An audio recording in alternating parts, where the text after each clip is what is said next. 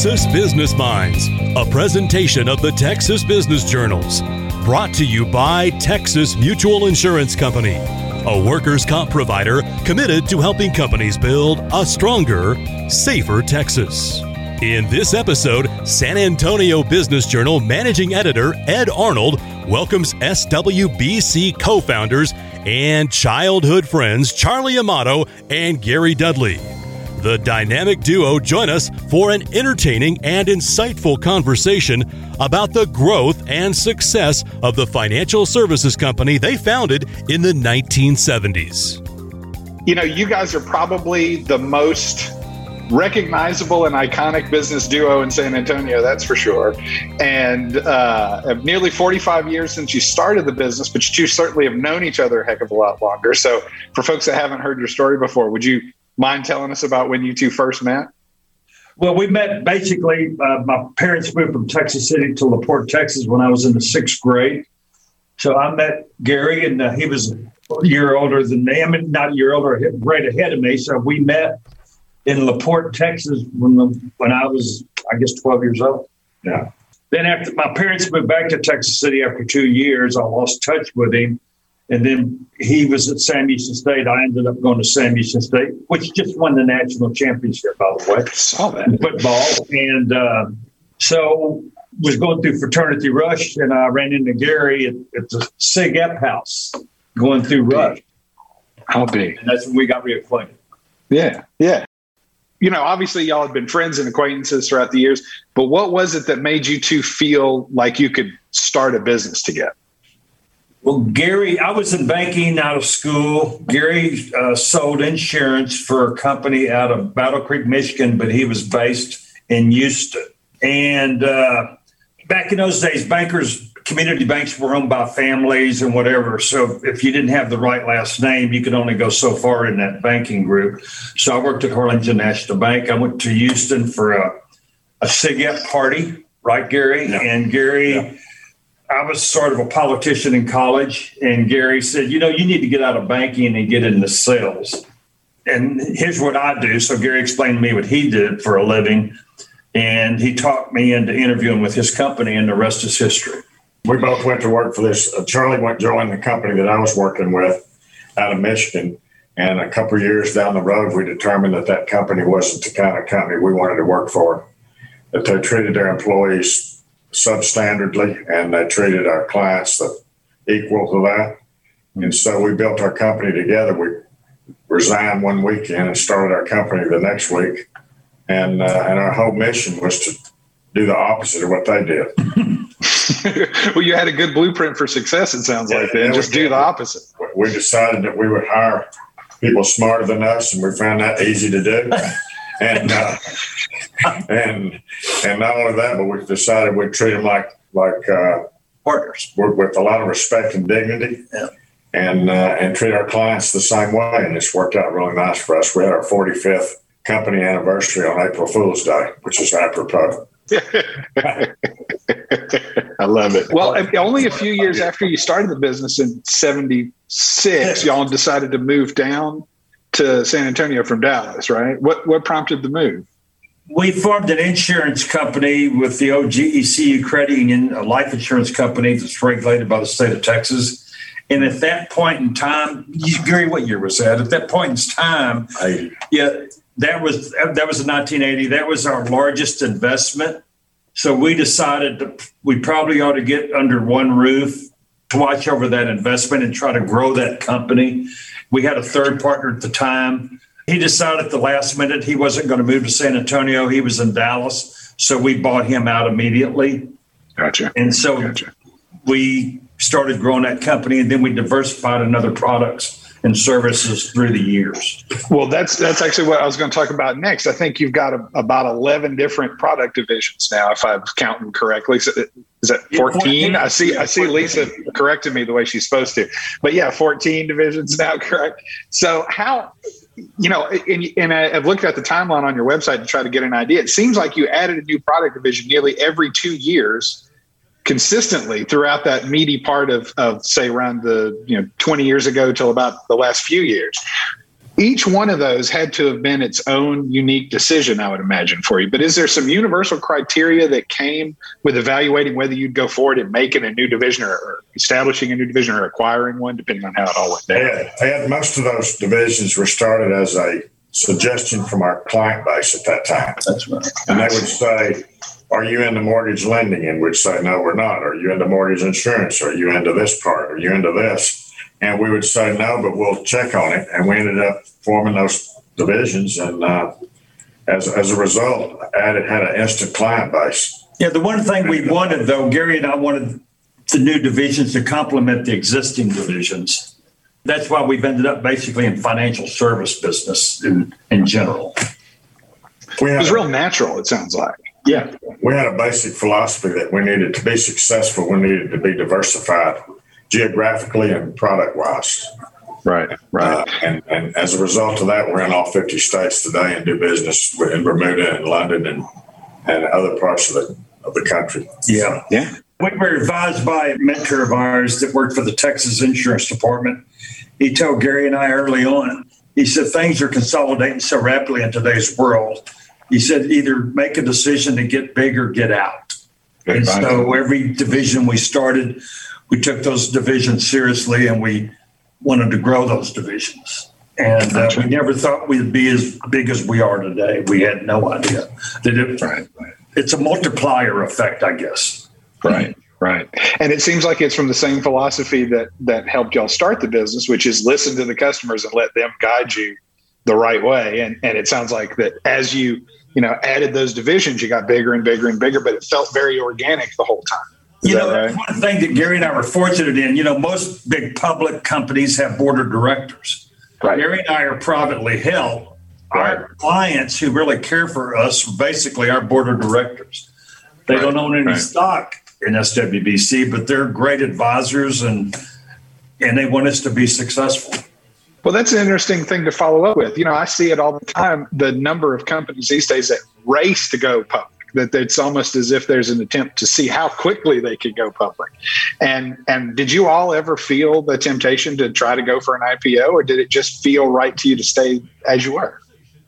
Gary, you go ahead. Well, uh, we've been we've been approached. We're approached every year and multiple times during the year by different companies that advise Charlie and I to go public, and we've hesitated, and uh, we've hesitated doing that. And and the biggest reason is is that that uh, we feel like we are the board of directors and we can make a decision on a we can turn on a dime if you will. Exactly. And uh, when our clients want something they know they can approach charlie and i and uh, and get a, an instant answer a relatively yeah. instant. Price waterhouse told our cfo two weeks ago that if Gary and I ever wanted to go public, this was the time to go public because our operations are in excellent shape. Our revenues are in excellent shape. Uh, so we've done really well. We we grew dramatically. All the divisions grew, but primarily our mortgage banking operation grew the largest last year, the last two years. Right. And um, because we're privately held, I guess I'll tell you this. I guess we should print it, put it in print because uh, we will. Uh, it's good for business, but our assets by the end of the year exceeded $1.4 billion. Wow. What being privately held. And that's why Price Waterhouse, because our operations are in tremendous shape. Gary has spent more time on that than I have. And he really likes the operational side of it. And, uh, and we've cleaned everything up that was broken, we thought. And, mm-hmm. but then our revenues jumped up dramatically. And so we basically grew five hundred million dollars last year, didn't we? And we had a we had a banner year last year, uh, and that, some of it, very little of it was by accident.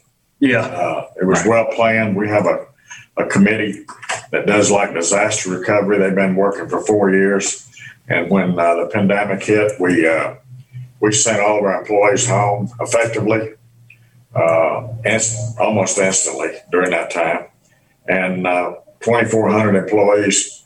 Almost all of us went home.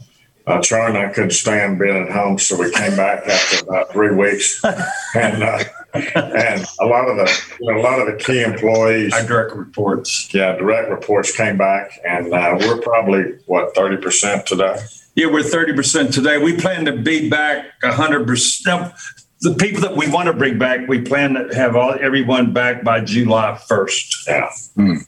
Gotcha, gotcha. Well, how many of your folks, and it may be hundred percent, but I, we certainly are thinking about this. You know, in the newsroom, is how many of us want to come back full time or have a hybrid sort of system? What's that look like for your employee footprint right now? I, I mean, this is a little bit guesswork, but we think sure. We think that eventually, when the smoke clears and everything's back to normal, or as back to normal as it can be, we think we're going to have at least eighty percent.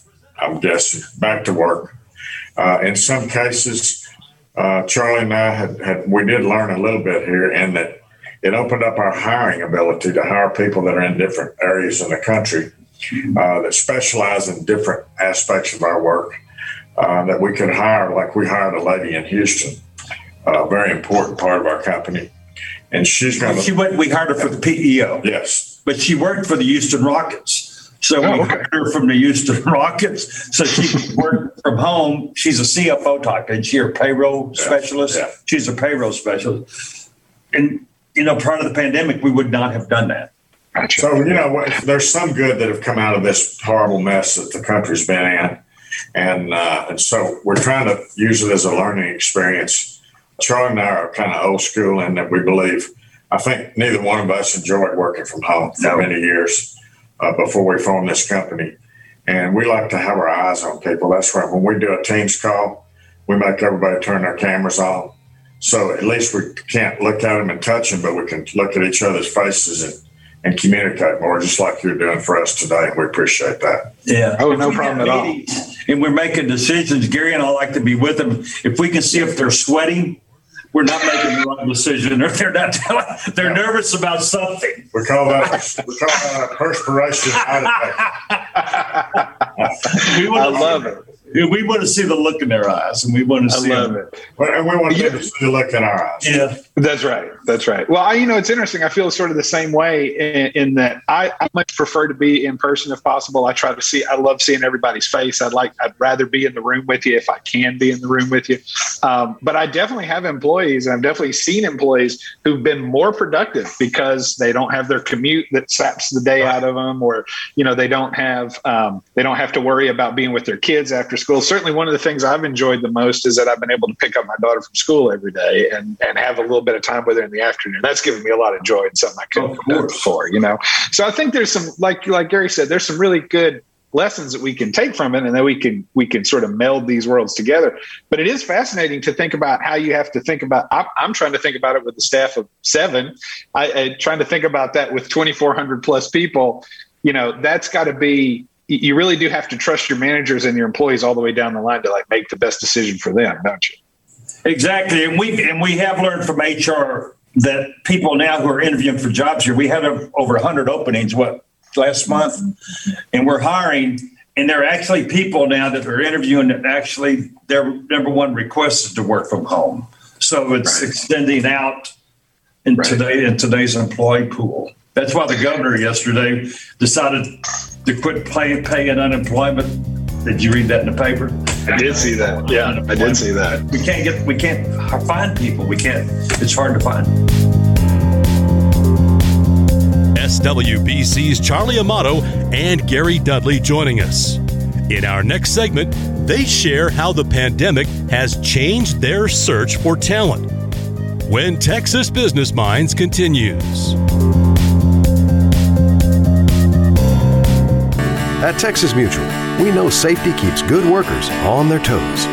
That's why we're proud to be on the job with policyholder Texas Ballet Theater. Learn more about our safety-focused workers' comp at texasmutual.com slash on the job.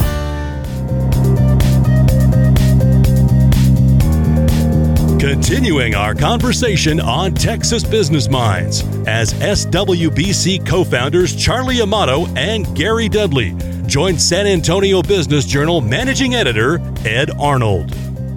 Well, we always talk about how difficult it is to find the right folks, and if the if that if the boundary no longer includes city limits or the county limits, or willing to move here, you, you certainly can open that talent pool up a whole lot. And there's there is some value in seeing that out there, whether or not it's fully sustainable all the time, or if that's the kind of thing you can do for a lot of employees. It's it's tough to say. I think I, I'm in the same boat with you that I I think we're all just going to have to all businesses of all kinds are going to have to figure it out piece by piece by piece. And it's going to be a long process of putting it back together.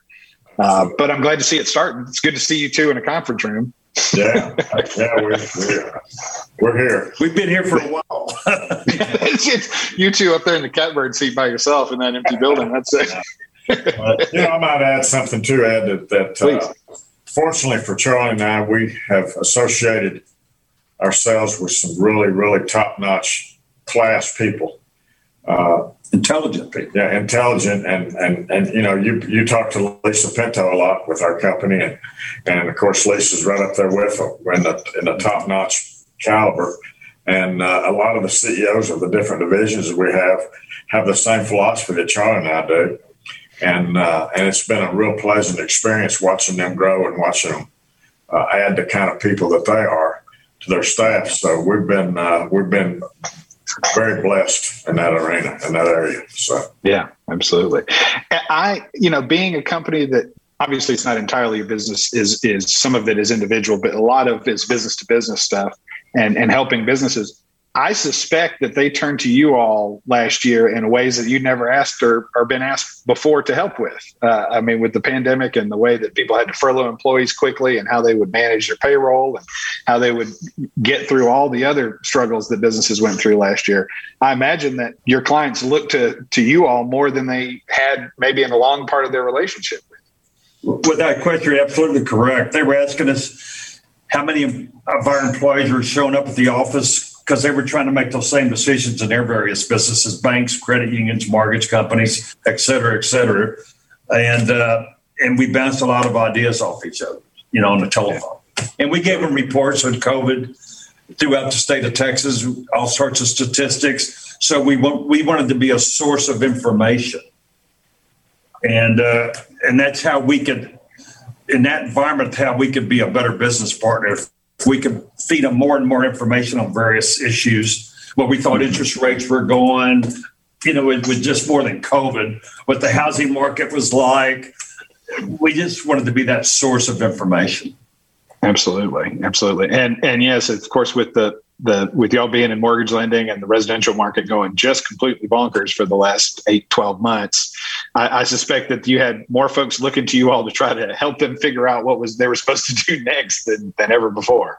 Exactly. Um, yeah, for sure. Well, I tell you what, uh, Charlie sits on the board of the Fed, uh, the Dallas Fed board. Sure. And uh, and so, you know, they lean on him for for kind of information that he might be able to share with them. And uh, we received and we received, uh, I bet you, hundreds of notices from our financial institution customers and other customers that we have benefits with or uh, products in about the information that we comprise through Lisa Pinto and her team.